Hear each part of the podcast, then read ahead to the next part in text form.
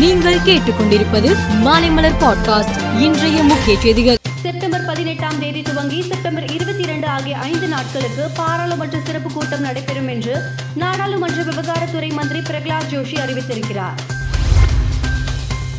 முதலமைச்சரின் காலை உணவு திட்டம் குறித்து பிரபல நாளிதழ் ஒன்று சர்ச்சைக்குரிய வகையில் செய்தி வெளியிட்டிருந்தது. இதற்கு முதலமைச்சர் மு ஸ்டாலின் கடும் கண்டனம் தெரிவித்திருந்தார். இதனை மேற்கோள் காட்டி விளையாட்டுத்துறை அமைச்சர் உதயநிதி ஸ்டாலின் கல்வி நிரம்பி வழிகிறதா என்று பார்க்கிறது திராவிட மாடல்.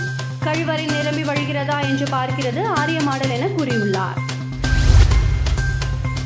ஜம்மு மற்றும் காஷ்மீர் மாநிலங்களுக்கு விரைவில் மாநில அந்தஸ்து வழங்கப்பட உள்ளது. தேர்தலை இப்போதே நடத்த மத்திய அரசாங்கம் தயாராக உள்ளது. ஆனால் அதை முடிவு செய்ய வேண்டியது இந்திய தேர்தல் ஆணையமும் மாநில தேர்தல் அமைப்புதான் என்று மத்திய அரசு உச்சநீதிமன்றத்துக்கு அளித்த பதிலில் தெரிவித்துள்ளது. சென்னை மாநகராட்சி மன்ற கூட்டம் மேயர் பிரியா தலைமையில் இன்று நடந்தது. இதில் வளர்ச்சி பணிகள் மேற்கொள்ளும் போது அதிகாரிகள் கவுன்சிலர்களுக்கு எந்த தகவலும் தெரிவிப்பது இல்லை என்று திமுக கவுன்சிலர்கள் குற்றம் சாட்டினர்.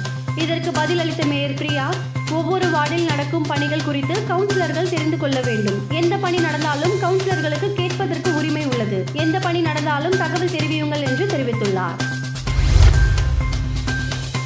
திருப்பூரில் செய்தியாளர்களை சந்தித்த சீமான் பாராளுமன்ற தேர்தலை மனதில் வைத்தே உரிமை தொகை கொடுக்கிறார்கள். பாஜகவும் கேஸ் சிலிண்டருக்கு ரூபாய் இருநூறு குறைத்துள்ளது. தேர்தல் முடிந்த பிறகு சிலிண்டர் விலையை ரூபாய் இரண்டாயிரமாக உயர்த்தி விடுவார்கள் என்று தெரிவித்துள்ளார்.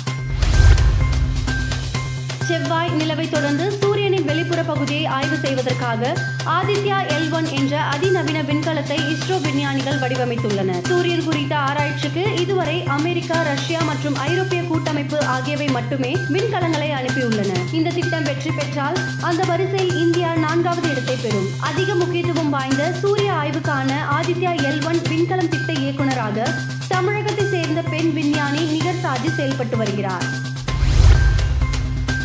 பெரும் பணக்காரர்கள் மற்றும் பெரும்